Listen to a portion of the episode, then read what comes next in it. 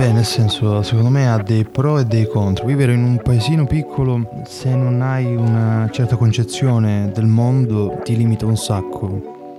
Se invece tu pensi che vivi, tu sai, cioè tu pensi che vivi in un paese piccolo che fa parte del mondo, è diverso. C'è tanta gente magari nei paesi si limita e, e, e comunque e il mondo diventa il paese e quindi lì diventa pericoloso. Però avendo uh, l'idea della um, piccolezza del tuo paese e sapendo che là fuori c'è un mondo, riesci comunque a, gesti- a gestirti bene e a um, crescere con uh, un'idea più aperta, con una mentalità più aperta.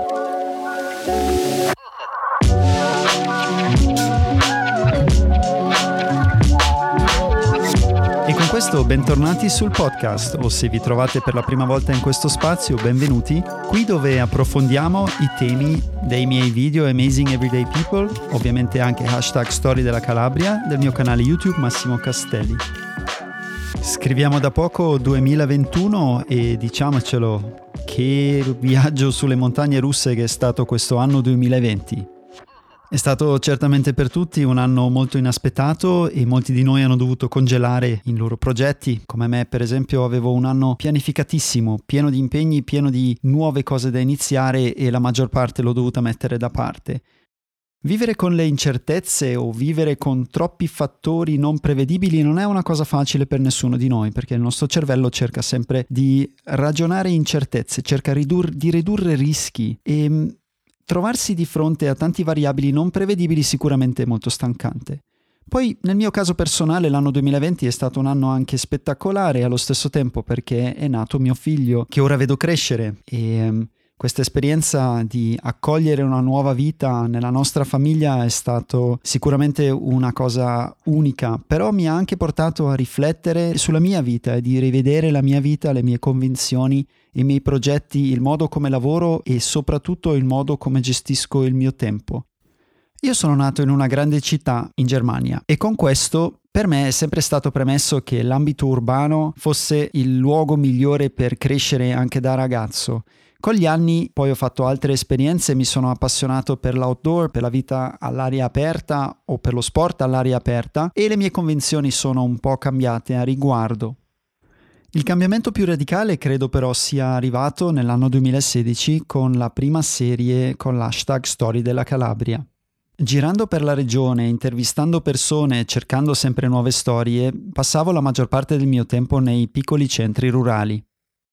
Ho sempre avuto la convinzione che credo molti abbiano che questi sono luoghi dove il tempo un po' è rimasto fermo, dove le prevalgono le tradizioni e dove l'innovazione non ha spazio. In realtà però poi, vivendoci in prima persona, mi sono accorto che lo spazio per l'innovazione assolutamente c'è, solo che nessuno la attua. Questo a sua volta non necessariamente perché non c'è la voglia di farlo, ma perché la maggior parte dei centri rurali combattono con il pericolo di spopolamento. Normalmente in una società sono i giovani che innovano, sono loro che hanno fame di novità, sono loro che rinnovano le strutture sociali. Se però questi giovani se ne vanno subito perché sono convinti che nel loro paese non hanno un futuro, allora manca un connettore, manca una connessione molto importante. In biourbanismo mediterraneo, nel video e nel podcast, che è il primo podcast che ho mai realizzato, parlo con Guglielmo Minervino di quelle che sono le potenzialità dei borghi e delle nuove tecnologie che possono rendere effettivamente possibile un ripopolamento, ma non solo. I borghi e i piccoli centri possono in realtà essere spazi molto più a misura d'uomo di quello che non sono oggi le nostre moderne città. Questo perché in realtà rispondono a tutta una serie di esigenze dell'uomo che le grandi città mettono un po' in secondo piano perché le grandi città o le città moderne sono organizzate intorno soprattutto al lavoro o alla produzione, alla produttività, cosa che nei piccoli centri non è sempre così veramente non sono organizzate intorno a quelle che sono le modalità di lavoro del mondo moderno, tra virgolette, perché la manifattura eh, di un tempo ovviamente faceva parte del lavoro svolto all'interno dei borghi, ma si lavorava molto spesso a casa. Oggi con le nuove tecnologie, con la nuova valorizzazione dell'arte e con nuovi stili di vita che si stanno sviluppando anche in seguito a quello che sono state le esperienze del 2020, adesso le attenzioni spesso tornano a questi piccoli borghi perché il lavoro oggi è tornato a svolgersi a casa, ovvero molti lavori necessitano solo di una connessione a internet e possono essere svolti benissimo da casa. Tra i lavori indipendenti sicuramente sono da contare tutti quelli che dipendono direttamente dalla creatività, come quelli che sono beh, considerati artisti, anche se il termine artista eh, è, un, è una cosa molto ampia, molto larga. Ci sono pittori, ci sono scultori, ci sono persone che creano arte plastica anche in altri modi o ci sono fotografi, videografi o anche altre professioni che rientrano direttamente nel mondo dell'arte. Questo ci riporta direttamente all'ospite del podcast di oggi, Marco Ronda, in arte Bislac o nel video Storia della Calabria chiamato Bislac il Bislacco. Marco è giovane, soprattutto considerando il livello della sua arte e la padronanza del suo stile o lo sviluppo del suo stile proprio. È un artista polivalente che ha trovato la sua collocazione nell'arte astratta, ma nel contempo non disdegna le forme concrete, gli piace sperimentare anche con l'arte tridimensionale e con le materiali plastiche. Sono contento di riportarvi questa nostra chiacchiera perché considero Marco una persona sensibile e moderna con idee che vale la pena diffondere, ma soprattutto che vale la pena condividere con tutti. Marco è cresciuto in un piccolo borgo, ma ciò nonostante ha una cultura ampia, moderna ed una visione del mondo tutt'altro che retrograda o ristretta. Oggi parliamo di cosa significa vivere della propria creatività, quali sono i vantaggi e ovviamente gli svantaggi. Parliamo di borghi, di vita nei piccoli borghi e di cosa può significare l'arte per i piccoli centri. Questo è Marco Ronda, alias Bislac, il Bislacco. Marco, io ti devo presentare, sei uno, io ti considero uno dei miei migliori amici e per questo mi piace averti in questo podcast tra le prime persone. Contando veramente che uh, ci conosciamo adesso credo da quattro... Saranno secoli, no? Cinque, sei secoli. Sarà sì. dal Medioevo che ci conosciamo. Erano tempi bui, non che questi siano più chiari però. Tu sì. hai una carriera che è veramente interessante. Sei un artista. Speriamo. Sei un artista, sei partito uh, dalla sceneggiatura giusto? Dalla, sceno- sì, dalla scenografia. Oh, scusami, insomma, non sceno- dalla scenografia, scusami tanto. Però è un errore molto comune, sai, dalle volte non è così strano, forse perché, perché comunque hanno dei nomi simili, no? Sceneggiatura e scenografia. Però è facile, anche perché poi uno, eh, insomma, è, Vabbè, sono anche molto. Mm, eh, sono termini dello stesso ambiente, per cui è facile magari confondermi. La tolgo così in maniera leggera senza andare nel profondo. Guarda, ti ringrazio per togliermi dell'imbarazzo, ma la faccio un po' più blanda perché da me è veramente semplicemente un problema di italiano. Perché manca la mia capacità di parlare bene l'italiano e quelle due parole me le confondo da sempre. È anche abbastanza imbarazzante perché io in una vita passata ero un insegnante di film in università e puntualmente confondevo quei due termini ed era una brutta figura programmata tutte le volte davanti agli studenti. Eh, anche perché io poi non ho capito, per esempio in inglese la differenza non l'ho mai capita, cioè non la differenza, nel senso non capisco se mh, mm, la figura dello scenografo è quella del production design, poi la scenografia si chiama scenography, no? La, sì, la cosa che si divide in, in più campi perché tu hai uh, i props che sono per esempio le persone che all'interno della scenografia si occupano solo degli oggetti. Poi tu hai um, altri che possono essere falegnami, carpenters o che possono essere uh, persone che si occupano poi dei vestiti e quant'altro, mentre noi tendiamo un po' a, a dare un... A dividere termine... molto di più, sì. Sì, si divide molto di più, mentre invece da noi, noi a scenografia pensiamo allo sfondo soprattutto al teatro e e la rendiamo un po' più semplice, però io sono bravissimo a confondere quei due termini, quindi non c'è tanta sì, scusa. Sì, sì, no.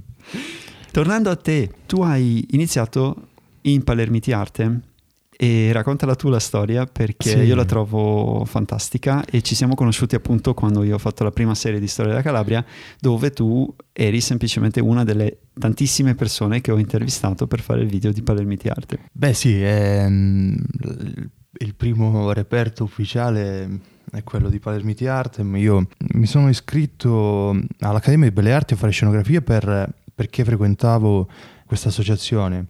Anche se comunque in cuor mio, non so se è una cosa che ne avevamo già parlato qualche tempo fa, però io mi ero iscritto a scenografia perché volevo fare un percorso di pittura che non fosse eh, dritto, cioè nel senso eh, io a un certo punto avevo in testa tipo se voglio fare l'artista o il, comunque pittura perché è la cosa che mi interessava di più, non devo fare la strada dritta, volevo fare un po' una via trasversa, trasversale per cui avevo mh, pensato di fare scenografia, di avere qualche base in più sulla, sulla, sull'architettura, eccetera, eccetera.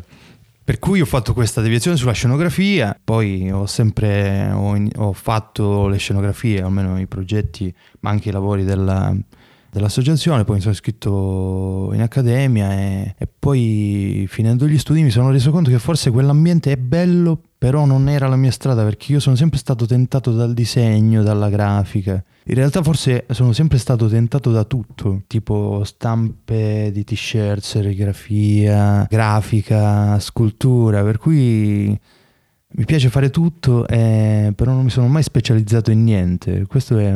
Penso sinceramente che te lo puoi anche permettere, sei giovanissimo. Quanti anni hai adesso? Eh, adesso sì, ne ho 28, sono ancora in quella fase in cui dici, ah, 28 anni sei giovane. Sì, cosa, sì. cosa, voglio fare da grande? Poi velocemente eh, arrivi ancora a dire cosa voglio fare da grande. È una bella... Cioè, a me piacerebbe fare, la, fare l'artista proprio di mestiere, anche se secondo me tipo farlo di mestiere, guadagnare forse eh, è un po' limitante a livello di libertà, credo, da quello che ho capito dal mondo dell'arte forse questo è un limite, cioè il fatto di entrare in un determinato sistema ti limita a fare delle cose che vanno. Forse è una cosa che potrebbe, per un artista è una cosa un po' scomoda. Poi è, diventi... interessante, è interessante che siamo eh? già arrivati lì perché...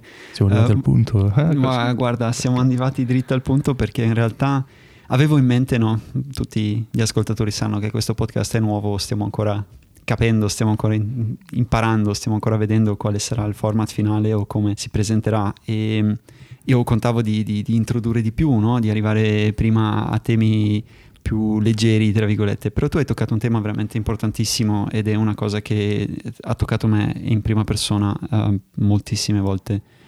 Oggi io scelgo di fare video uh, da produttore o comunque da indipendente e uno dei motivi principali è esattamente quello che tu hai detto in questo momento, perché arte è arte nel momento, per la mia concezione, arte è arte nel momento che è libera, cioè creatività libera. Certo, ognuno di noi ha il proprio stile, però stranamente uh, quelli che sono irrazionali, no? Per dirti che solitamente poi sono i clienti delle, delle opere dell'artista, mh, mm, a volte faticano a comprendere un artista troppo ampio, troppo discontinuo, troppo anche se vuoi creativo, sì. perché a un certo punto si aspettano che le tue opere cos- corrispondano ad un canone e credo che sia questo a cui tu abbia appena fatto. Sì, sì, sì, perché mi rendo conto che tipo molta gente che conosco eh, arriva ad avere un, diciamo, un nome, una certa fama e poi di quel, di quel lavoro che fa in quel determinato periodo eh, lo, lo, lo, trasforma in un marchio no? quasi, per cui poi non sei nemmeno libero dice, eh, di, di, dire vorrei sperimentare un po' su quest'altra mm, parte di lavoro che non ho approfondito. Perché poi il tuo tempo, perché questo poi è tempo che sì. va perso invece per creare opere commerciabili. Ok, questo è il certo. mondo dell'arte commerciale. Sì, il mondo dell'arte che sì. è, è, questo è lato, uno dei lati negativi, no? E io mi ricordo tipo qualche tempo fa ho salutato una, un artista di, eh, diciamo abbastanza affermato che stimo molto e, e, praticamente parlando così dicevo che io non vivo d'arte però questo non vivere d'arte mi permette di, di fare quello che voglio. E non so perché io è come se avessi letto in lui quella come se avesse cioè ho percepito eh, un, una, una sua non so come dire voglia di, di essere così. Ieri C'è ho una... parlato con Marcello Barilà, che di mestiere è giornalista, uh, di passione è cantautore, e lui mi ha detto esattamente la stessa cosa, mi ha detto la stessa frase, dove lui effettivamente dice io faccio il giornalista per uh, mangiare e il cantautore o il musicista per vivere. Eh e sì. da un certo punto di vista sì, per quel motivo che tu hai appena detto, perché ti permette di stare in quella posizione dove tu non sei obbligato a vincolarti a niente e a nessuno, però dall'altra parte nel suo caso è anche semplicemente perché almeno ai suoi tempi vivere di musica è una cosa difficile. Tornando al, alla, alla, alla, questione commerciale, è quello che mi è sempre stato detto. A me è sempre stato detto che io come creativo devo ringraziare se mi, davano, se mi danno corda. Non sono d'accordo perché mm, io prendo questa, questo spunto dalle mie esperienze imprenditoriali che quando ho fatto impresa una cosa mi è, divent- mi è divenuta chiaro molto molto velocemente che l'idea è una cosa difficile da avere. Soldi o finanziamenti per le imprese se la tua idea è buona è veramente facile trovarli, quindi cosa è più importante? L'idea o i soldi? È l'idea. Allora, perché di tutti i creativi al mondo gli viene sempre detto che se tu, se qualcuno ti dà corda o ti dà la possibilità di realizzare qualcosa, tu devi esserne eternamente grato?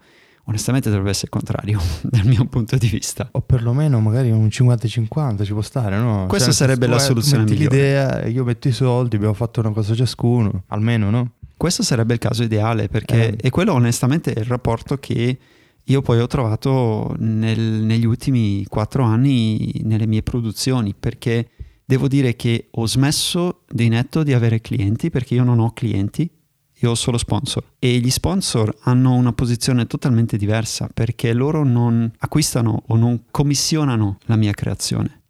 Sono io che propongo qualcosa da fare a loro e loro decidono se gli vale uh, come idea e se decidono di sostenerla o altrimenti se dicono no, a me quello non piace, non interessa, è una cosa, un'idea sulla quale non ti seguo e allora non mi seguono e va bene, ok? Certo che la reciprocità ci deve essere, ci deve essere un equilibrio e quell'equilibrio molto spesso non c'è, uh, ci sono situazioni che poi uno si chiede sempre come, come, succede nell'arte commerciale, soprattutto se parliamo di web design o grafica o tutto quel mondo che è comunque molto creativo ma anche economicamente tosto, tosto nel senso che girano grandi interessi, lì tu vedi molto spesso una situazione dove i disequilibri sono enormi. Ci sono situazioni dove aziende mettono a disposizione budget eh, assurdamente alti e poi vedo il risultato e dico mm, ok, cioè mio figlio è ancora un po' piccolo ma sì, credo eh. che tra due o tre anni lo sappia fare. Come quella storia di Aldo Giovanni e Giacomo, il mio falegname con 3.000 lire, 5.000 lire l'avrebbe fatta meglio. Sì. Esatto, esatto. E, e, questa è una situazione che, che si vede spesso e poi si vede al contrario, si vedono situazioni dove artisti anche molto bravi sono incredibilmente sottopagati, sfruttati, tenuti sì. so- al guinzaglio uh, semplicemente attraverso il, il, il, soldo, no? Come cosa. Però ci stiamo, ci stiamo inoltrando in questo, in questo tema. molto... Eh, perché io tipo un esempio chiave, cioè per esempio di questa storia mi, viene, mi è venuto in mente adesso, no? Io ho visto il primo film di Christopher Nolan, no? Che è The Following sì. Ed è un film in bianco e nero girato con forse tipo nei weekend, eh, insomma sì. a basso costo. Però lì proprio capisci che l'idea fa il film, perché il film di per sé, la storia raccontata è bella, è raccontata con un basso budget, però è un film bello. E lì l'idea è, è tutto, è l'idea, come dici tu, è, è, almeno è tanto eh, poi ci servono anche i soldi perché cioè, eh, serve anche il coraggio di, di, di spingere l'idea perché e poi puntarci, certo come quella storia, eh, ma quella cosa l'ho pensata anch'io e l'ha fatta lui, eh, questo è quel fatto, cioè tu hai l'idea però non hai avuto quel coraggio per spingerla. Giusto. È un'altra cosa importante questa. Giusto. Guarda, siamo, siamo, ti ripeto, partiti, partiti, in quinta, io vorrei un attimo tornare... Decelerare, torniamo, sì. Cosa non tanto decelerare, no, no, no, non tanto decelerare, vorrei um, un attimo introdurti meglio, a far capire meglio chi sei. Insomma, Marco, Nome d'arte? Nome d'arte, ecco, è vero, non ne avevamo parlato. Bislag. Eh. Da dove tanti, nasce? Tanti mi chiedono, sì è vero, mi chiedono, cioè giustamente, no? Bislag, eh, io, ehm, diciamo che deriva da bislacco, dall'aggettivo bislacco, che mi ricordo, avevo letto sul vocabolario quando ero piccolo che tra le prime definizioni usciva pittoresco e mi era piaciuto e l'ho adottato. Dopodiché, cioè, lo, uso, lo uso da, veramente dalle scuole superiori, da quando avevo 14 anni, per cui non, non l'ho più abbandonato e lo, e lo, tengo volentieri, mi piace ormai. Per cui, tipo, dopo, dopo la parentesi scenografia, io ho continuato a fare mh, i miei quadri e le mie sculture. Ho fatto anche qualche scenografia di cui vado fiero perché ho fatto una scenografia che ha vinto un premio nazionale delle arti, non mi ricordo quando, in che anno, però comunque insomma, mi ricordo tipo il mio professore quando gli ho detto, prof, ho vinto, vabbè, no, comunque a un quarto posto, però all'epoca davano un bel po' di soldi, eh, tipo, mi ricordo che era intorno ai 2500 euro il quarto posto, però eh, vado, sono andato dal mio prof di scenografia, eh, il mio prof di scenografia aveva una, una buona stima di me, allora gli ho detto, prof, ho vinto il quarto posto al premio Abbado, e lui mi fa, nella sezione teatro gli ho detto, perché c'è la sezione teatro, televisione, e mi fa, solo il quarto posto potevi vincere, capito? Mi ha sempre tagliato le gambe, però aveva una, un sacco di stima di me, il suo, eh, il suo preferito, diciamo. E vedeva, vedeva di più, sacco, sì. vedeva di più in te, non ti applicavi sì, secondo sì, lui? No, non mi applicavo, però ci teneva a tenermi con le ali basse e a farmi lavorare ancora di più. E abbiamo sempre lavorato con lui, ho lavorato tantissimo, cioè, abbiamo anche litigato spesso, però lo porto sempre nel cuore come docente di scenografia. E poi dalla scenografia come sei andato avanti? Oggi quali sono i tuoi focus e come ci sei arrivato? E ora, diciamo che la scenografia mi ha sempre portato eh, a fare, partendo dalla scenografia ho fatto questi disegni geometrici, questi omini che vivevano in, queste, in questi ambienti, in queste architetture. C'è un mio amico che i miei omini li chiama gli omi, il mio omino o i miei omini li chiama omini architettonici. Cioè, come sta il tuo omino architettonico? Ma un po', un po ricordano mm. gli omini architettonici, veramente. Sì, sì, sì, certo. E quindi sì, ho, partendo da lì ho fatto una serie di lavori eh, che giocavano su insomma, prospettiva mi, mi diverto un sacco a fare disegni in prospettiva e cose e disegni geometrici. E, ehm, beh, poi sono stato a Londra a fare grafica d'arte, mi sono appassionato di, di serigrafia, ho stampato t-shirt, ho fatto grafiche per magliette, le faccio ancora oggi. Diciamo che, come dicevo prima, non mi sono mai eh, ritagliato una, una, strada, se si può dire così, ritagliare una strada, insomma, comunque... Non ti sei mai focalizzato mai... su un prodotto? Sì, non ho mai... Eh, sì, perché secondo me tipo un artista non dovrebbe focalizzarsi su un prodotto, perché poi eh, entriamo nel... Secondo me, eh, poi nel commerciale, cioè nel senso poi diventa una cosa seriale, troppo seriale, troppo studiata, perché effettivamente eh, quando per esempio lavoro su, su un qualcosa, dopo 3-4 qua diciamo che hai trovato la soluzione alla tua domanda, perché alla fine eh, non vuoi sono domande a cui tu dai risposta ai lavori che fai. Per cui dopo che hai trovato la soluzione, dopo che hai trovato la tecnica giusta, li fai a ripetizione o diventa un lavoro seriale da fabbrica oppure cambi strada e fai esplori altri orizzonti. O se no altrimenti vabbè puoi svilupparti all'interno di, di, di, di quella cosa che però anche lì prima o poi la, la esaurisci, sono d'accordo. Sì, vabbè, apri magari una finestra, non è detto che devi per forza cambiare totalmente, però cioè, alla fine credo che nei miei lavori si vede un filo comune, non lo so, magari mi dici tu si vede, sì. Assolutamente. Eh, per cui credo che comunque di, di, di base hai un, un, filo, poi quello credo aprire, sia importante. Mm, sì, sì, un filo sì, cioè, è come dire tipo sto facendo un discorso che magari apre mille finestre, però è un discorso che ha una direzione chiara perlomeno. Poi posso magari mm, parlare di fantascienza adesso, poi faccio un tuffo nel Medioevo, poi ritorno in piscina, bevo una Coca-Cola per dire ritorna in me, però insomma comunque c'è un percorso che mm, diciamo è, è tuo e si, si, percepisce, questo, secondo me questo ci deve stare, no? il, il, timbro, non lo so. La cosa così. che mi interessa sempre o mi affascina nella, nel, nel, nella tua personalità, ma anche eh, nello spessore che hai, è che di fatto sei nato e cresciuto in un paese di 1400 abitanti nelle preserre calabresi, che il nome è Palermiti. Paese. Palermiti, e... una Palermo un po' più piccola, Calabra. T- tanto più piccola, eh, tanto sì. più piccola. E effettivamente in, questa, in, in, questo paese che anche se qua viene definito città, giusto? No. Città. È una città, sì, è una città. città Io lo trovo incredibile perché qua molto spesso mi, mi, mi capita di incontrare città con 3.000 abitanti, che per me non è una città, però eh. per la Calabria è una città.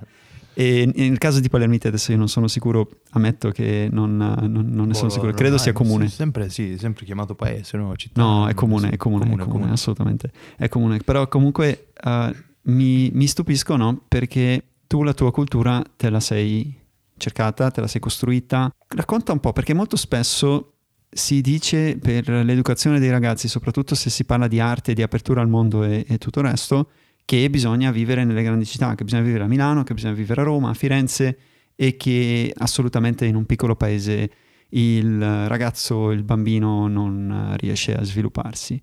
Tu come la vedi questa cosa? Beh, beh, nel senso, secondo me ha dei pro e dei contro. Vivere in un paesino piccolo, se non hai una certa concezione del mondo, ti limita un sacco. Se invece tu pensi che vivi, tu sai, cioè tu pensi che vivi in un paese piccolo che fa parte del mondo, è diverso. C'è tanta gente magari nei paesi si limita e, e, e comunque e il mondo diventa il paese e quindi lì diventa pericoloso. Però avendo uh, l'idea della um, piccolezza del tuo paese e sapendo che là fuori c'è un mondo, riesci comunque a, gesti- a gestirti bene e a um, crescere con uh, un'idea più aperta, con una mentalità più aperta. La cosa importante mm, che ho sempre ricercato è Vabbè, insomma, la cosa più banale che si dice è la curiosità, no? Cioè, avere la curiosità è fondamentale. E un'altra cosa che si lega alla curiosità è il fatto di... Io ho sempre ricercato persone che comunque mi potevano dare qualcosa, no? Cioè, nel senso, sono... So, ho sempre frequentato per lo più gente un po' più grande di me per assorbire cose. O comunque se ho, ho sempre frequentato persone da cui potevo assorbire cose, perché persone a, a cui potevo dare, soprattutto in, un fase, in una fase di crescita, Mm, non mi sembrava il massimo. Magari adesso so che magari posso, facendo anche il docente, il professore ehm, alle scuole superiori e medie, so che mh, c'è gente che può assorbire qualcosa da me perché comunque l'età lo permette, però ho sempre cercato persone da cui assorbire, persone più grandi, persone che mi potevano dire guarda quella cosa può essere così, leggiti questo libro eh, e via dicendo. Tipo. Così si spiega eh. come sei riuscito a ottenere un'apertura mentale tale anche crescendo in un piccolo paese, anche perché in questo paese molte persone sono emigrate, giusto? Che periodicamente sì. tornano sì. e portano con sé una, una determinata cultura. Mm-hmm. Però poi beh, sono... Cioè, vabbè, poi con, con, gli anni ho imparato a conoscere le persone da cui posso assorbire, poi...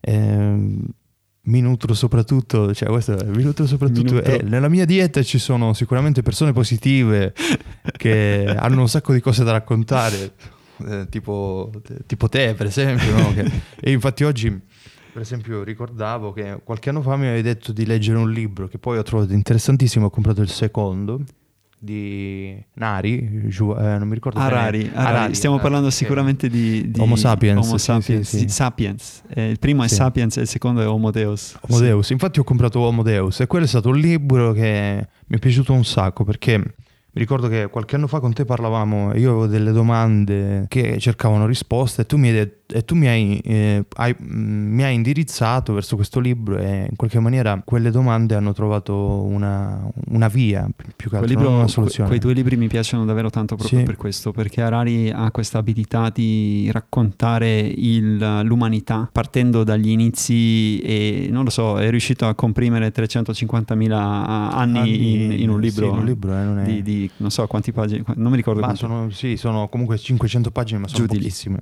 Per sono, l'argomento sono vasto. L'argomento è vastissimo e poi uh, effettivamente lui uh, è riuscito a sintetizzarlo in un modo veramente comprensibile e sì, interessante. dà, dà, sì. tante risposte, è vero. Tra l'altro questo lo possiamo linkare nel, nella descrizione sotto. Assolutamente sarei onorato di, un, di, di, consigliare un libro del genere. Insomma è stato un libro ma... fondamentale per aprire delle finestre. Io per esempio nell'ultimo, dopo quel libro ho aperto un po' a, a dei discorsi su, sugli dei, e su magari gli alieni, insomma ho fatto questo tipo di, di discorso qui. Ma ha influenzato che... in qualche modo la tua arte? ha influenzato un po' la mia arte, lo, lo, lo, sarà nei prossimi anni perché stavo pensando di fare un discorso del genere perché per esempio l'altra volta mi trovavo a parlare con, con un altro artista e parlavamo di una cosa simile, di, di, una cosa di, questo, di, una cosa di questo genere, non parlavamo di religione, parlavamo di alieni che ipoteticamente, cioè, è un'idea, è una, non è, non è Beh, non cosa- c'è una risposta perciò perché non Certo, sì. ipotizzare. È un'ipotesi, cioè di alieni che, hanno, che ci hanno creato il laboratorio, cioè che mi sembra una storia abbastanza credibile. È dei conti. un'idea, è una delle teorie più diffuse, Sì. se non il creazionismo, cioè nel senso eh, il creazionismo di Dio, che è quello religioso effettivamente della Chiesa e propagato dalla Chiesa e quant'altro, che è, eh, è- è sempre una teoria, teoria creazionale. E poi c'è la teoria alternativa che dice non, che, non credo nella figura Dio come proposta da- da- da- dalla Chiesa, però credo in questa entità. Una figura, un'entità che è scesa comunque ci ha Sì, donato diciamo la vita o comunque ha, sì, che ci ha ha- cambiato. ha creato modo. un ibrido tra la loro eh, e le scimmie esistenti, e, la- e le scimmie esistenti sulla Terra. quello Sì, che c'era sulla Terra. Sì, è, è una teoria ed è tutto questo va indietro alla- a quello che poi è il discorso dell'anello mancante, che anche su questo ci sono libri davvero, davvero interessanti, sì, dove ovviamente devi sempre ricordarti che inizi a spostarti in un terreno Ma ho, ho deciso, io ho seguito dei video Sì. a riguardo e so che molte cose le devi prendere con le pinze. no? Mio Dio, cioè ci sono teorie che poi vanno veramente oltre, oltre Eh sì. ogni forma di- dell'accettabile perché comunque io mi vedo come una persona che io sono interessato in teorie di questo tipo, le leggo, eh, le studio perché io non credo nella linearità di come viene presentata la storia, anche perché semplicemente vivendo adesso quasi 40 anni su questa terra eh, non l'ho vista tanto lineare come, come vita se vai in giro con gli occhi aperti quindi mi chiedo come fanno i libri di storia a essere così certi no? dove, dove- da, Certo. dove, da dove nascono Certo, tutte queste certo. certezze non, non le vedo così ovvio se parliamo di un personaggio di una persona vissuta di una storia documentabile quello è un conto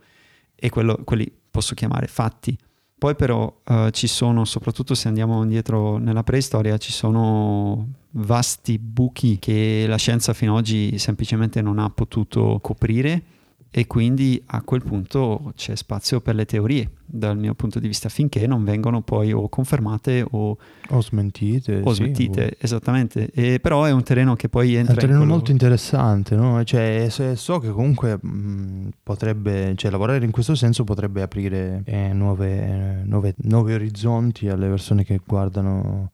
E Io mi ricordo tipo qualche anno fa che avevo fatto un lavoro che col senno di poi rientra benissimo in questo, in questo discorso che avevo fatto. eh, vabbè, faccio molto spesso omini o comunque eh, sagome nere, bianche che si muovono in ambienti, eccetera, eccetera. Avevo fatto questa illustrazione con un omino di profilo che aveva al posto del, ehm, del sesso, come si dice, un, eh, un UFO.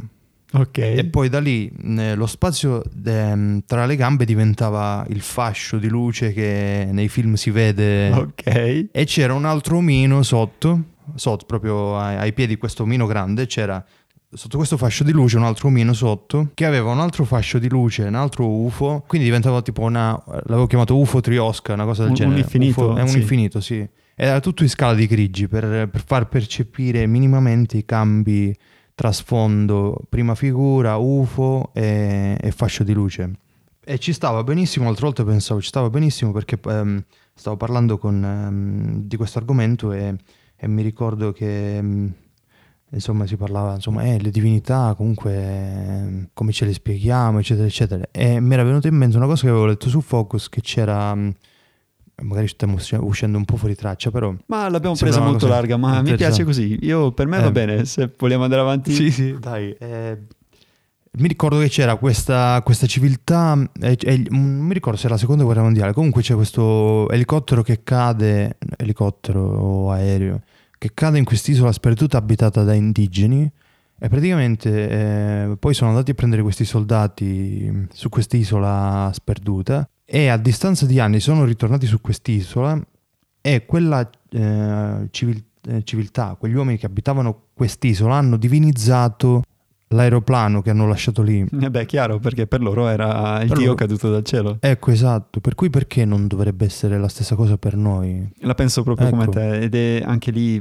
penso, molto, stato molto stilizzato nella storia del cinema o anche, anche nel- nel- nell'arte pitturata o, o altro, o nell'arte plastica anche ci sono tante allusioni a, a questo. A questo sì, infatti, ce ne sono, io vedevo dei documentari. E per questo eh, que- quella, quell'immagine che avevo fatto degli UFO era calzante, perché c'è l'UFO, c'è l'omino grande con UFO, fascio di luce su un altro omino e poi diventa tutta una catena perché noi mh, mm, possiamo andare da questa civiltà, cioè se noi dovessimo andare di nuovo su quest'isola, anche io e te, con gli strumenti che abbiamo diventeremo degli dei per loro, poi scriveranno dei libri, scriveranno di eh, Max e Marco sì, come degli esatto. esseri bianchi venuti dal cielo. Come è successo nella hanno, storia? Ecco, si, è ecco, ripetuta, esatto. si, è ripetuta, più volte, come quando gli indigeni hanno visto i conquistadores con uh, le loro armature uh, che non ricordo. Scintillanti. Sì, eh? scintillanti che non so, che, non ricordo che materiale loro usavano. Cosa, cosa, li faceva essere così brillanti? Boh, le lucidavano, non lo so. Non, sì, probabilmente era, era acciaio acciaio no, non ce l'avevano, però era, sarà eh, stato stato figo d'acciaio, leggerissime. Oh, sì,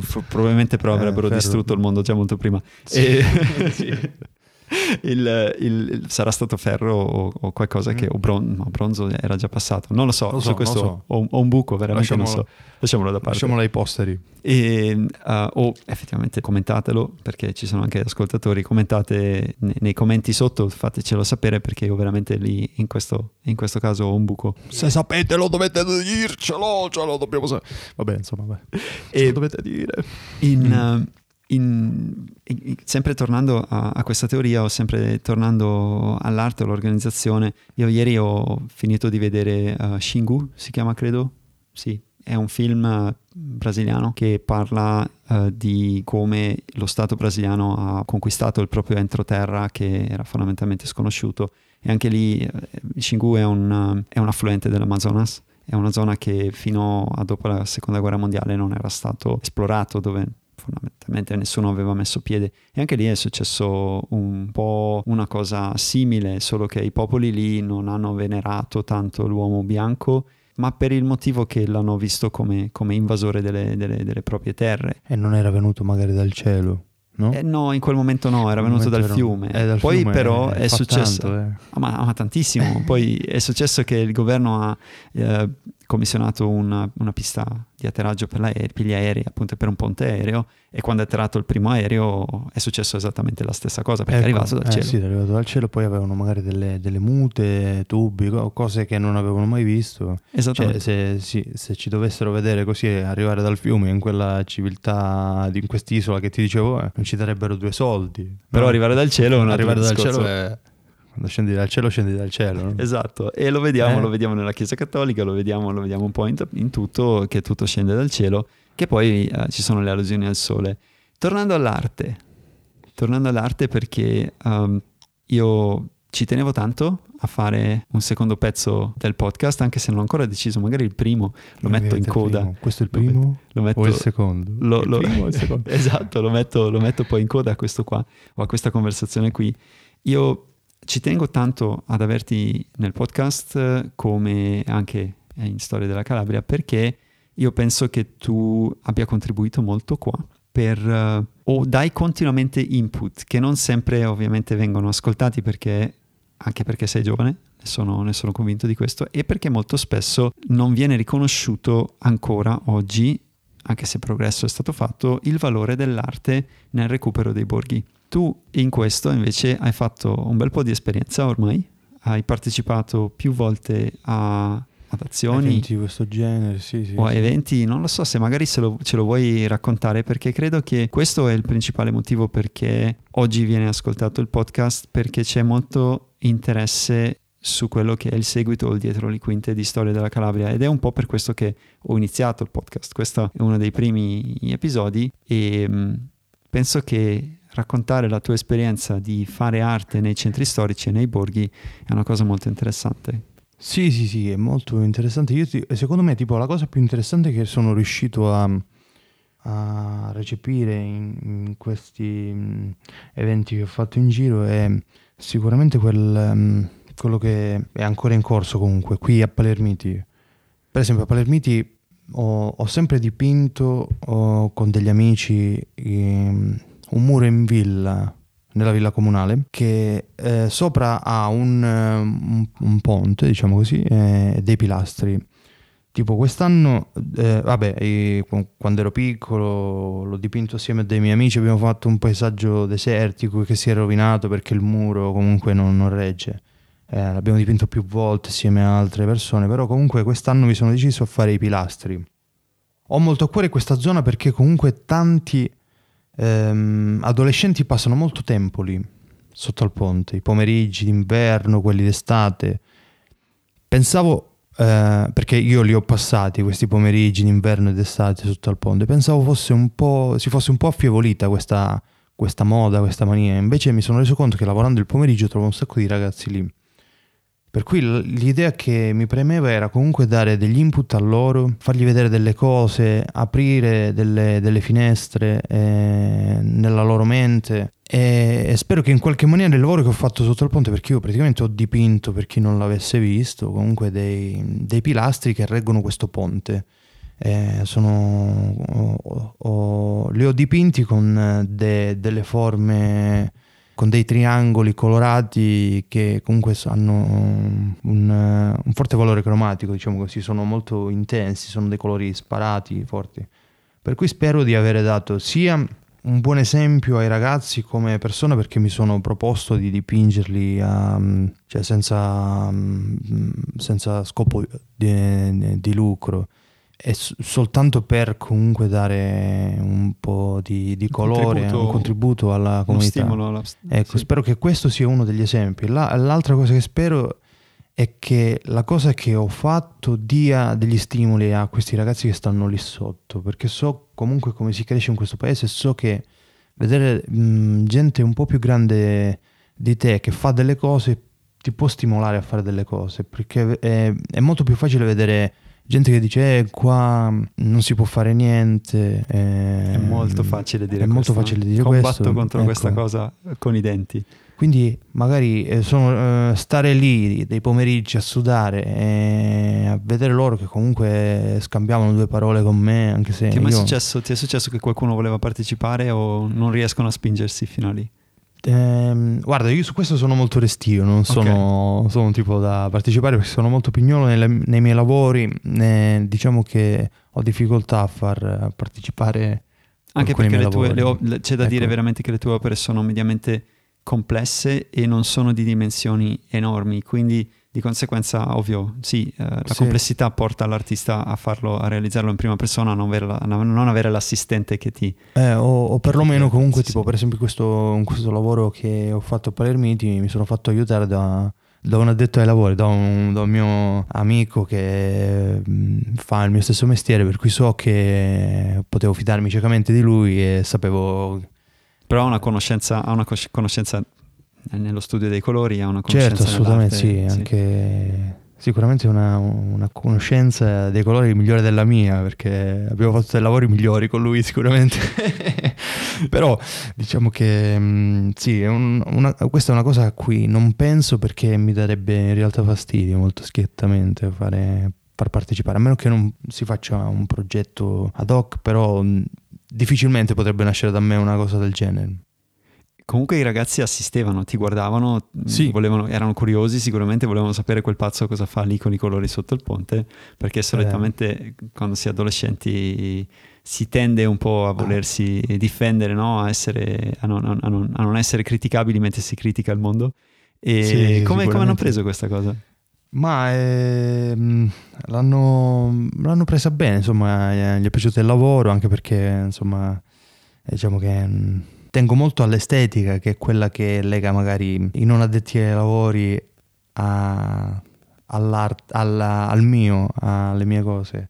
Per cui loro, ho visto molti ragazzi, anche persone più grandi che passavano lì sotto il ponte a vedere i lavori, sono rimasti contenti e una bella botta di colore, hanno detto alcuni. Una bella botta di colore. Eh, è un lavoro che ancora deve essere finito perché volevo mh, inserire delle, delle, citazioni di personaggi famosi perché spesso ci... Mi ricordo che, per esempio, io tornavo da scuola alle 3 del pomeriggio e alle 3 e mezza uscivo e passavo molto tempo sotto al ponte, anche la sera, anche a, lì a non fare niente stavamo lì magari a guardare il cielo uh, e facevamo i nostri discorsi filosofici, per cui ci tenevo a, a dare anche degli input uh, non soltanto um, visivi, ma anche Diretti, degli input uh, sì, inconfondibili. inconfondibili, delle citazioni, personaggi mirate che ancora Vabbè, ho scelto, però ancora non, Non sono non sono, non sono state applicate. Ma secondo te il ruolo dell'arte nei centri storici?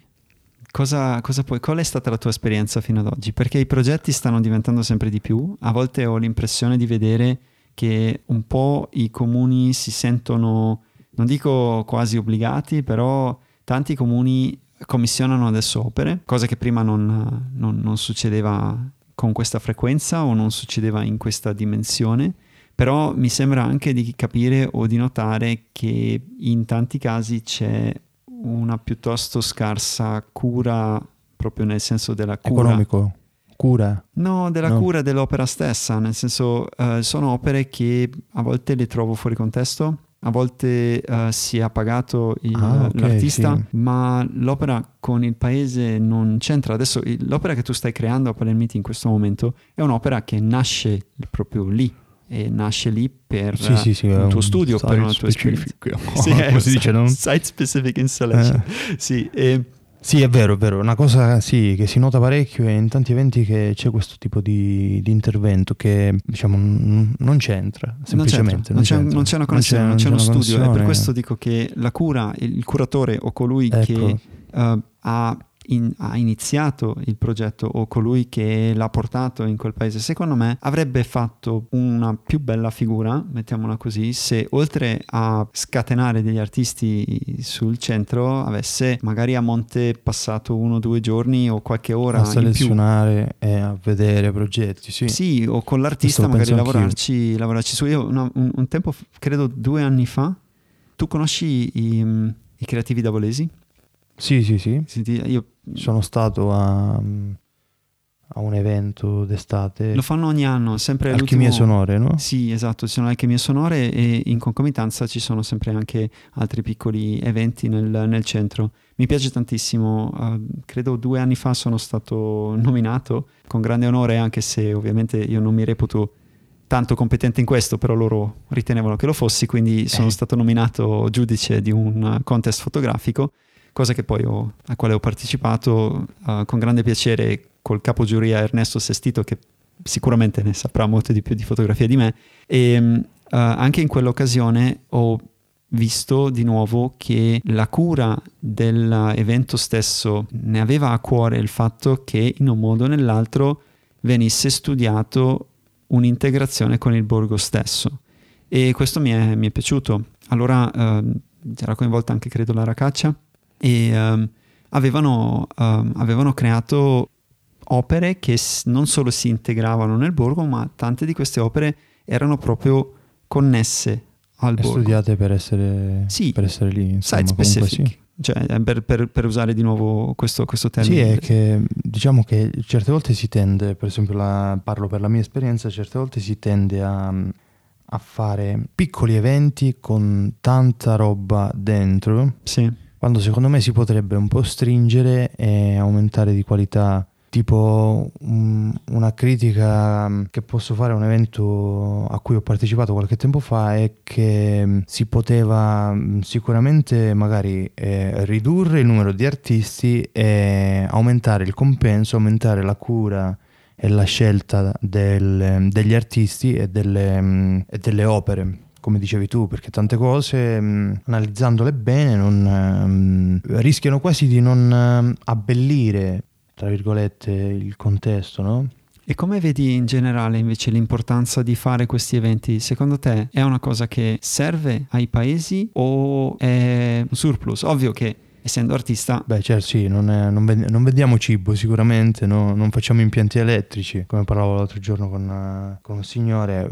Però diciamo che poi comunque la società odierna è sempre più è sempre meno eh, propensa a, alla spiru- a spiritualità, a, comunque alla, alla psicolo- diciamo, alla psicologia, insomma, allo spirito, per cui diciamo vedere un ambiente curato giova allo spirito, ma magari non, non riusciamo a capirlo abbastanza per investire su questo.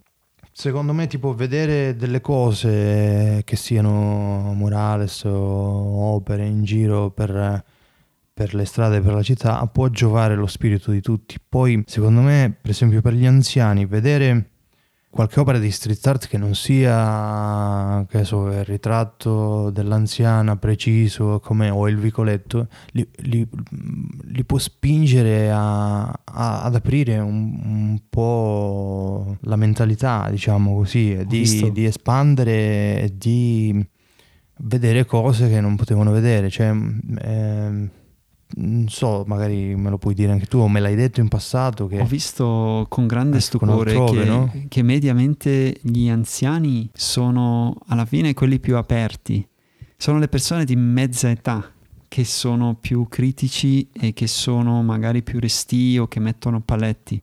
Mentre invece con grande stupore appunto in, documentando altrove quell'anno che, che ho sostituito e, e mi sono proposto perché um, veramente c'era, c'era, un altro documentarista che doveva uh, coprire uh, l'evento però non ricordo per quale vicissitudine non, non, ha potuto esserci e alla fine uh, sono, sono, subentrato conoscendo Eddie e Vincenzo e avendo fatto il video appunto altrove con, con Storia della Calabria, conoscendoci ho detto va bene, ci provo. Non sono proprio la persona più adatta perché non è propriamente il mio, il mio tipo, il mio tipo di lavoro, il mio stile, però ovvio sono documentarista, mi adatto, eh, se lo devo fare lo faccio. E ho speso tantissimo tempo in strada, ho speso tantissimo tempo con la gente, a parlare con la gente mentre le opere venivano installate e ripeto, gli anziani affrontavano quello che vedevano succedere nel loro quartiere, nella loro strada, sul muro della casa di fronte, lo vedevano con grande entusiasmo. Mentre invece le persone di, o alcune volte che ho visto persone critiche, solitamente erano più di mezza età, intorno ai 50 anni, mm-hmm. e o sì, giù di lì, mentre invece i giovani o erano appassionati o purtroppo disinteressati perché insomma non... come dici tu? Beh ci sta, eh? cioè, ci, sta ci sta anche se, se lo rapporto a me stesso, io però ho sempre avuto un grande interesse per l'arte, per la creatività perché sono una persona creativa, per me al contrario la razionalità è una cosa una cosa piuttosto difficile da, sì. da masticare, da comprendere. Quindi dico da ragazzo, quando ero giovane, io avrei voluto vedere queste cose succedere nella mia città e non c'erano, c'erano i graffittari che però, cioè lo sai qual è il problema dei graffiti, che per quanto forma d'arte per me, per quanto forma molto creativa di espressione, purtroppo la verità, e tanti mi odieranno quando sentiranno queste cose, potete commentarlo, non c'è nessun problema perché questo è uno spazio aperto, potete dire la vostra opinione. La mia è che purtroppo di 10 opere eh, 8 stanno sporcando il muro, 2 sono belle. E... Sì, sì, anche, cioè, ti dirò anch'io, la penso così perché... Sì, cioè, eh... ci, ci, vorrebbe un po' più di buonsenso eh, nel mondo del, del, graffiti, a mio avviso, perché mm. se io ho un edificio che è appena stato rifatto, contrario alla street art dove normalmente si chiedono permessi, dove normalmente si chiedono o si hanno accordi per le installazioni, nel caso del graffiti, appena magari si rifà un edificio perché la facciata era brutta e la facciata è appena stata fatta e il primo uh, che ha bisogno di riempire il proprio ego ci mette sopra un ecco, tag. Ecco appunto, eh, lo volevo dire io, il proprio ego. Cioè, insomma, sembra troppo una, una, una dimostrazione egoista. Esatto, no? esatto. Io devo la... scrivere il nome qua, lo voglio scrivere così, con uh, i bordini rossi e neri. Esattamente. Capito? Quindi eh. quando, noi, quando, noi, parliamo di um, arte che va a sostegno del recupero... sono tutti così, lo, come no, dicevi tu, lo ripetiamo, no, no. 8, su, 8, su, 10 era la tua statistica. Ma io l'ho detto 8 su 10, ovviamente cioè, non sì. ho nessun dato che può sostenere questo, certo. non è empirico Però quello è, che eh, ho sì. detto, ok? È una cosa... Lo ripetiamo perché per chi si fosse collegato adesso. Dai, esatto.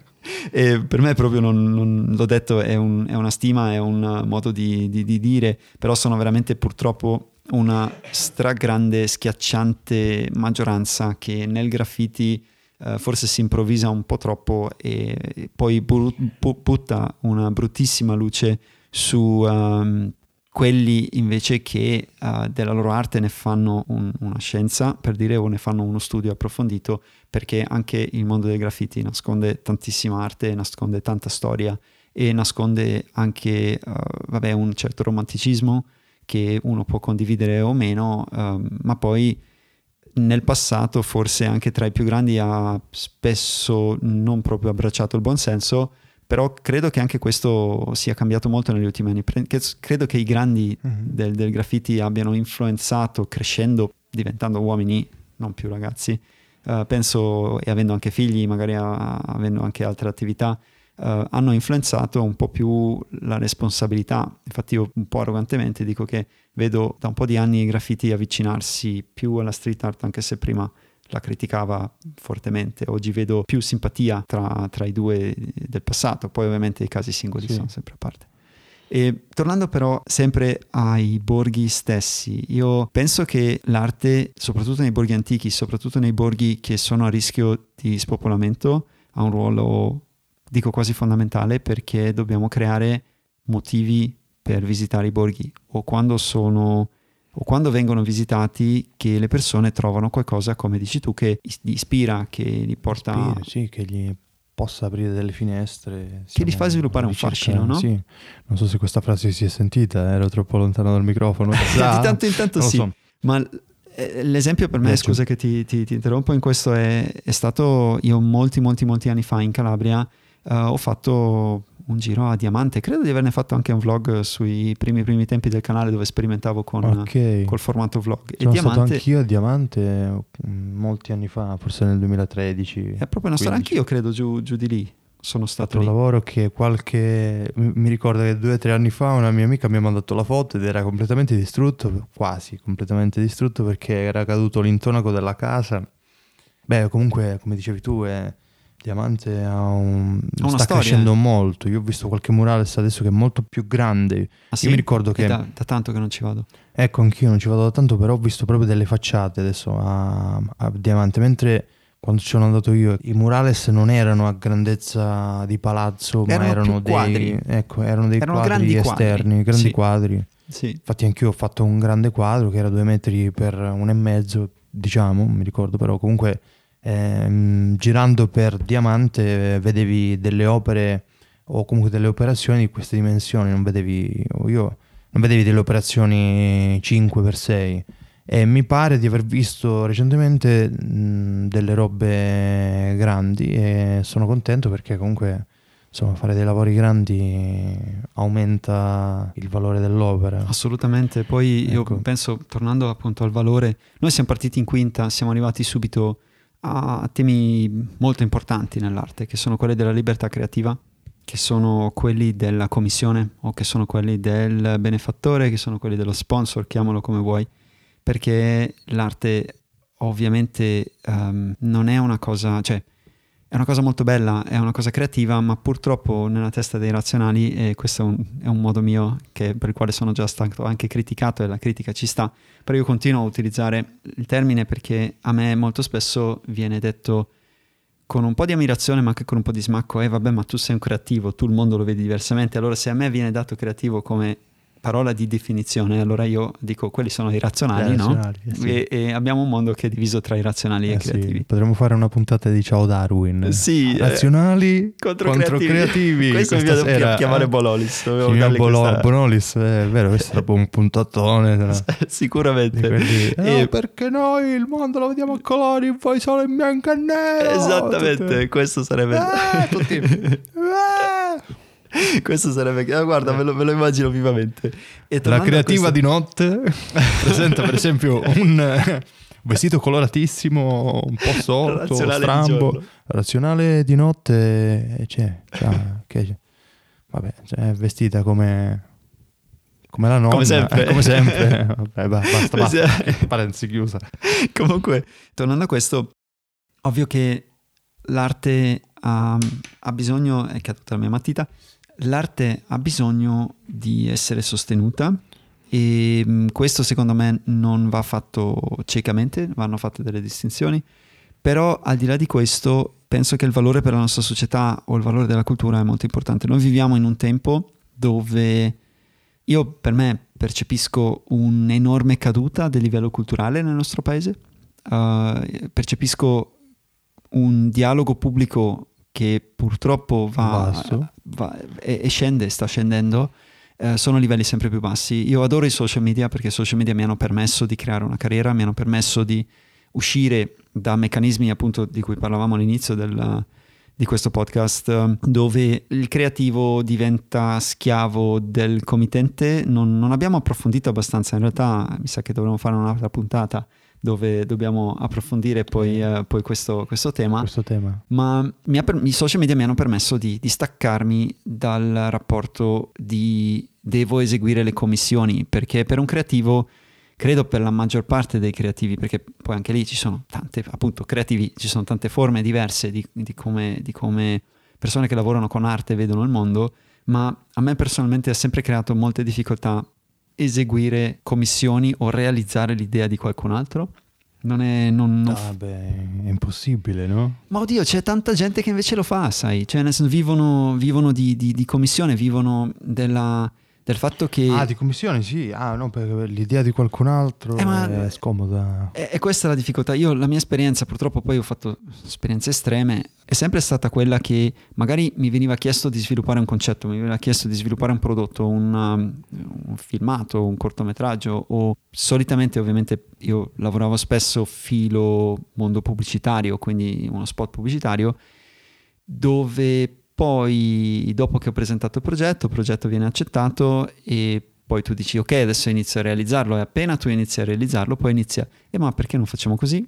E ma perché non facciamo così? Eh ma, perché, eh ma, questo sarebbe meglio cambiarlo? E la persona molto spesso che è dalla, dalla parte del potere economico poi pensa di poter influenzare il lavoro. A me è successo veramente tante volte di tollerare fino a un certo punto e poi di semplicemente posare. Eh certo, certo, perché poi snaturalizza il lavoro, no? Sì, anche perché... Non lo snaturalizzi troppo poi non è né un lavoro tuo né del committente, diventa un lavoro asettico. E il problema più grande per me, e qui forse anche un po' una questione di ego, è se io sviluppo un prodotto o se sviluppo io adesso sto usando la parola prodotto perché vedi automaticamente mi, mi riporta sì, sì, sì. A, in, in, quel periodo. Se io sviluppo un'opera o se sviluppo un concetto, ne va, ne va del mio nome, ne va della mia energia, ne va anche della mia reputazione e se poi io sono costretto da parte del committente di fare determinati cambiamenti che non solo non comprendo ma proprio rifiuto, io lo devo comunque firmare o comunque lo firmo, la firmo quell'opera e allora preferisco rifiutare se no altrimenti eh, tu sei appunto nel, nel, nel, mondo veramente dell'arte su commissione totale, che può essere grafica, può essere uh, tutto quel mondo applicato, dove poi ovviamente l'opera non è neanche più la firmi, cioè viene semplicemente è una, è una cosa viene tecnica. timbrata dopo. Probabilmente, sì. Esattamente, okay. eh. produzione a catena. Beh, noi dobbiamo piano piano arrivare a una conclusione e quello di cui non abbiamo parlato e mi piacerebbe toccare... Eh, anche se purtroppo adesso in breve. Oggi però come vivi, come riesci a finanziare la tua arte, come riesci a finanziare le tue opere, a parte, no, a parte niente, proprio come fai oggi? Perché prima hai accennato che sei insegnante. Ah sì, ecco, infatti, tipo io finanzio le mie opere lavorando con, ehm, con i ragazzi, una cosa che non, non, mi aspettavo di fare perché conoscendomi, diciamo così, eh, sono sempre stato eh, restio ad approcciarmi ai, ai ragazzi e ai bambini Tuttavia devo dire che, per esempio, molte idee degli ultimi lavori, o comunque, in, eh, vabbè, io da due anni che lavoro a scuola, in breve, scuole medie, superiori, e molte idee che mi vengono in mente, molti disegni, li faccio a scuola, questa è la cosa. La fonte e l'ispirazione dei, dei miei lavori è, sono le ore che passo a scuola, magari nei momenti diciamo di, di buio, di fermo, metto a fare qualche disegno, qualche pensiero e quindi riesco a, a racimolare una nuova idea. E quindi secondo me un, devo molto, diciamo, sia da un punto di vista economico alla scuola, sia da un punto di vista di idee, perché la scuola come, mi porta sofferenza, arrivi? questa ma, è la chiave. la sofferenza mi porta a pensare, come, come, dice Brunori, tipo io scrivo quando sono triste, se, se sono felice esco, eh, quindi tipo eh, io Questo ne soffro a scuola. Eh? Questo è un concetto molto interessante. Eh, non io è mio, però è, eh beh, sì. È... sì. è vero, no? Cioè, alla è fine... un po' è vero. Eh... Se sei a disagio è quando crei veramente le cose che fanno la differenza. Quando tu sì. sei tranquillo, esci con gli amici. Cioè, fai un sì, esci con gli amici, ti diverti, sei sorridente. E invece, tipo, quei momenti bui, diciamo così, come li ho chiamati prima, ti, ti fanno partorire idee buone. È come, aspetta, Einstein, io avevo scritto tra i pilastri, volevo scrivere una frase di Einstein che c'era, che ci stava a pennello è che tra cioè la sintesi era che tra nelle difficoltà si cela un'opportunità Sì. per cui Il concetto è diciamo quello, che il concetto è quello alla fine Ma io che credo... poi nelle difficoltà ci dobbiamo almeno eh, lo spirito che è positivo cerca di trovare una soluzione alle difficoltà e, e ingegnarsi in qualche maniera per cui Per me è Diciamo stato che- difficile nella vita accettare la mia creatività. L'ho rifiutata per ben dieci anni. Io ho proprio rifiutato, rinchiuso la mia creatività in un cassetto e l'ho messa via e ho cercato di fingere di essere razionale. Non ci sono riuscito, poi sono esploso, però proprio per quel motivo, perché per me molto spesso, anche oggi, anche oggi che comunque sono abbastanza tranquillo con quello che faccio, nel senso so cosa sto facendo, nonostante ciò, la creatività molto spesso mi, pro- mi porta a soffrire perché non sono mai contento con quello che faccio, perché poi si potrebbe sempre far meglio, perché sì, eh, insomma vorresti crescere di più più velocemente, più velocemente. creare cose più assurde, ovviamente sì, è sempre... Sì, perché questo è un altro problema, per esempio, eh, dato che hai detto cosa vorresti fare cose più assurde, eh, io, io intanto penso a cose assurde che vorrei fare, però non- mi rendo conto che mi servirebbero mille forse in, in più e un sacco di tempo in più. Cioè, Eh, è eh, quello, è riuscire poi a organizzarsi da ecco. creativo Mm. eh, è impossibile. Per questo il mondo è fatto di creativi e razionali, perché per ogni creativo ci dovrebbe essere un razionale che ci aiuta ad organizzare le cose, ecco, mamma sì, sì. mia. Sarebbe molto importante, anzi Mm. è molto importante. Per me questa, questa figura c'è, cioè nel senso ho- purtroppo non ce l'ho proprio in casa perché come tu sai benissimo Eleonora lavora con la creatività eh, tanto quanto se non più di me. E Sì. mh, io trovo questa, questa figura in un amico o comunque in mio padre che mi sostiene, mi sostiene sempre in quelle che sono le idee che voglio realizzare, però lui con un'estrema razionalità eh, mi porta a, a semplicemente eh, mettere i piedi per terra, no? Sì. ecco, e, e soprattutto mi porta a realizzare le cose, perché sennò altrimenti ci si perde nei castelli d'aria e non si va avanti, dove in realtà ogni artista ha bisogno di avere un lato creativo. Per questo non mi stancherò mai di ripetere che imprenditori e artisti hanno tantissimo in comune. Sì, di questi tempi soprattutto, no? Assolutamente, l'imprenditore se non, Eh. non riesce a essere creativo, a trovare soluzioni nuove per eh, quelli che sono i problemi che si pongono nelle proprie attività, è, spacciato. L'artista se non trova eh, modi nuovi e concreti di come esternare le proprie idee e di trasformarle in opere da una parte, ma anche di bilanciare di come riuscire a effettivamente nel mondo che viviamo anche pagarsi la vita, è altrettanto spacciato. Quindi sono Sì. cose che sono dove, dove c'è veramente un, un allinearsi.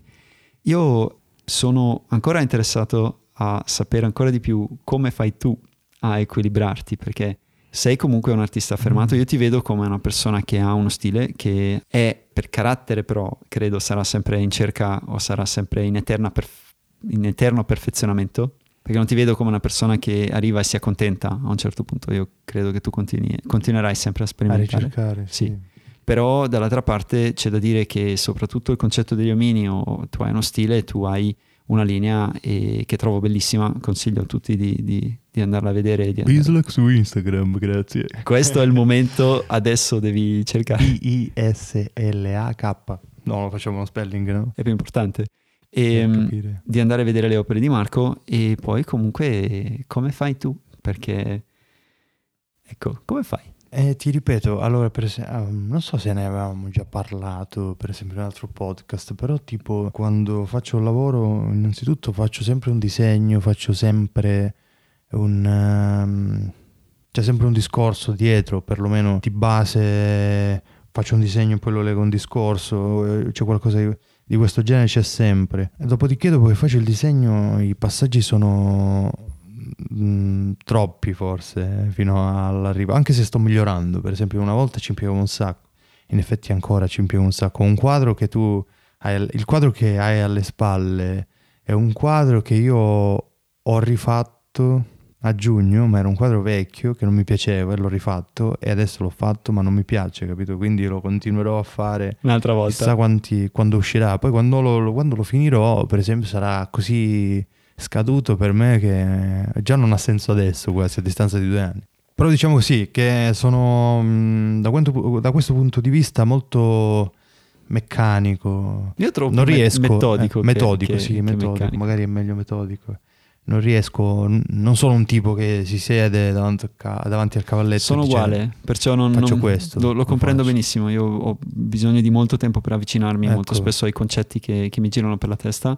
E poi lì veramente hai detto una cosa sacrosanta: non sempre c'è il tempo per fare lo studio, per avvicinarsi alle proprie idee. Quindi spesso, magari da una scadenza, magari anche autoimposta, io poi mi trovo a, a- a farmi una gran pressione. E poi a corso Sì. i tempi di sperimentazione e poi il risultato non mi, non mi- non mi piace. Non ti piace, lo abbandoni lì, poi hai bisogno di... Per esempio io eh, spesso chiedo dei pareri o delle persone a cui chiedo perché mi fido tantissimo e mm, dopodiché l'ultima parola aspetta sempre a me, se non mi convince, gli Beh, altri mi hanno detto che mi chiaro. convince, non mi convince. L'opera è inutile. sempre tua. E La- per cui Il punto è un, è un lavoraccio sfornare un'opera. Ho tanti, tanti amici, li invidio, riescono a fare lavori di continuo e io ne finisco uno e ho un sacco di, di- di domande e, e mi rimangono. Non riesco a... la vivo Cioè niente, li devo simile. ignorare, li devo ignorare. Dopodiché, dopo che finisco il lavoro e mi, mi convince un po', lo ignoro e basta e finisce lì. Eh, La vivo in un med- con, un, con un mezzo diverso, con un Sì, campo eh, totalmente immagino. diverso, ma la vivo molto, Ecco. molto simile. In- la vivo con, con- con emozioni simili. In conclusione, secondo te, arti, arte, territorio, creazione, opere, oggi come si collegano? Arte e territorio è un domandone. perché la prima cosa che mi viene in mente, eh, proprio da un punto di vista economico, è che niente, collaborazione. C'è bisogno di tanta collaborazione tra istituzioni, artisti e Persone, lavori per, Assolutamente. per fare delle cose belle alla fine, cioè insomma possono solo migliorare le condizioni di vita delle persone, no? Come ci riallacciamo al discorso dello spirituale, quello che... E penso sia importante la bellezza. Uno, la uno bellezza, deve sì, vivere in lo posti belli. spirito, ecco. Sì. E, e qui anche il conto- discorso Mi rendo conto tipo per esempio l'esempio della villa comunale che mh, vedere la villa degradata ti porta a stare lì il pomeriggio ad abbatterti. Tipo una Giusto. cosa che mi aveva detto un ragazzo un giorno è tipo adesso che c'è un po' più di colore qua ti viene un po' più di vog- voglia di scendere in villa, cioè di passare E del magari tempo anche qui, di una cosa- essere, di essere positivo. Molto essere spesso positivo, ci, certo. ci lamentiamo dei ragazzi perché sono distruttivi o perché non sanno cosa fare o perché fanno danni in un modo o nell'altro per eh, semplicemente giovinezza, cioè per eh, entusiasmo giovane. E alla fine, magari dandogli colore, magari dandogli quello spunto come lo stai facendo tu, O come dici tu, semplicemente ci nutriamo di bellezza e dovremmo continuare a fare, fare così. A me piace- dispiace tantissimo perché dobbiamo chiudere questa puntata o dobbiamo chiudere Chiudiamo- questa conversazione in questo momento. Chiediamo questa puntata pilota. Esattamente, ma il- il- la difficoltà è che allora al, al secondo tentativo, che già il primo era meraviglioso, ma per vabbè, non entriamo nei dettagli eh, miei, non l'ho, mai, non l'ho mai elaborato, non l'ho mai pubblicato. Ma già questa seconda puntata con te mi è piaciuta molto. Non abbiamo approfondito alcuni temi perché ci vuole del tempo anche qua Sì, per, ecco, eh, per pensavo, scaldarsi Sì. per entrare in sintonia o comunque per eh, sviluppare i concetti di cui vogliamo parlare, ma Marco stasera deve andare a prendere una persona in aeroporto In aeroporto. eh. e quindi noi dobbiamo concludere la, la puntata o comunque la conversazione qui. La continueremo sicuramente in un altro momento, Beh, certo, certo. Eh, però la beh, conclusione aspetta a te. Beh, salutiamo, salutiamo tutti quelli che ci ascoltano. Vorrei fare tipo una cosa radiofonica, no? Mi piacerebbe. Ciao ragazzi, state ascoltando, però non so più... eh, no. Sentiti libero. Il podcast Eh, come... questo, come questo, questo- ah, il podcast è semplicemente È sempre quello, no? Sì, non ha un nome poi, porta il mio nome e poi porta hashtag Storia della Calabria. Lo chiudiamo così.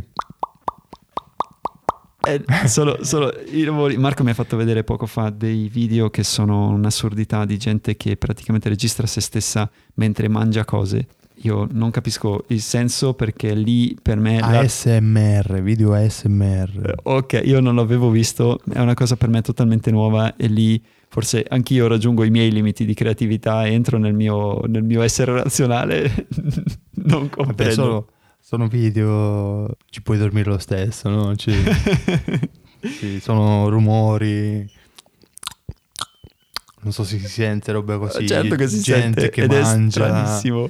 eh, il ghiaccio, si sente proprio il rumore del ghiaccio, si sente il rumore del, del pezzo di ghiaccio che si scioglie. queste Marco, io Va bene, chiudiamo. um, la prossima volta che, che parliamo su questo podcast um, penso che parleremo sempre di street art, parleremo sempre di um, opere. Marco ha un'idea fantastica e io farò di tutto per effettivamente sostenere. Lanceremo un crowdfunding. Sicuramente dovremmo, dovremmo farlo, dobbiamo comunque Dovremmo trovare un modo perché l'idea è, è molto valida.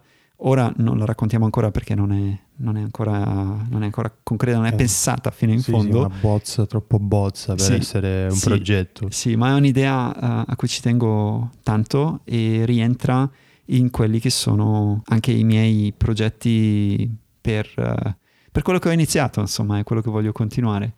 Marco, ti salutiamo. Eh, ciao a tutti, ciao eh, Massimo, ti ringrazio. Massimo, perché Massimo? Così. Max è meglio, no? È più Eh, quasi radiofonico. no? Ciao Max, Massimo Decimo Meridio. No, quello No. mi succede troppo spesso. Perché Max no, non potrebbe essere un'abbreviazione di Massimo Decimo, no? per, ma la- per la X romano, no? Numero romano. Beh, è Guarda, bruttissimo, chiudere così sarebbe è proprio guarda, brutto. in, teoria, in teoria il mio nome doveva essere Massimiliano. Per fortuna mia mamma all'ultimo si è, si è Te l'ha stroncata. aveva stroncata e l'ha messa Massimo, perciò altrimenti firmare sarebbe veramente una cosa molto Ma- lunga. eh, eh, sì.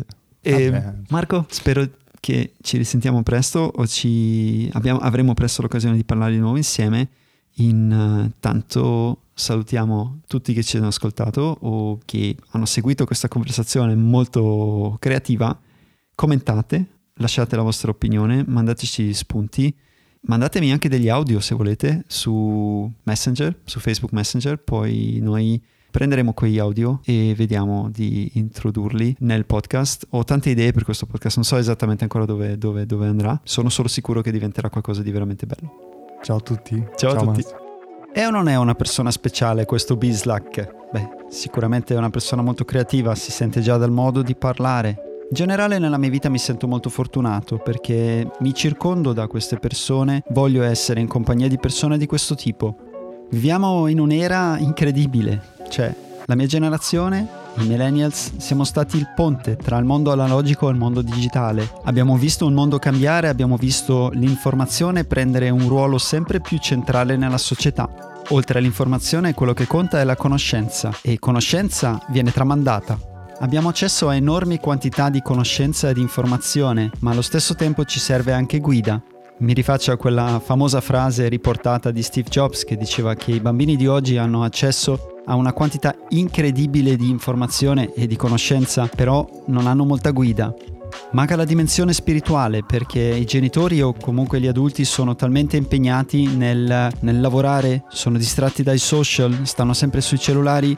I motivi sono tanti, non si può incolpare nessuno, ma per questo è proprio importante che coltiviamo, che facciamo cultura, che continuiamo a scambiare idee, ma soprattutto che ci stacchiamo anche un po' dalla narrativa generale, beh, non voglio dire politica, però che ci stacchiamo anche un po' dalla politica, perché nel nostro paese tutto gira intorno a quello e invece c'è molto alto. Ci sono persone che creano progetti incredibili, ci sono persone che creano nel sociale, ci sono persone che creano imprese, ci sono persone che hanno bisogno o che dovrebbero essere più conosciuti.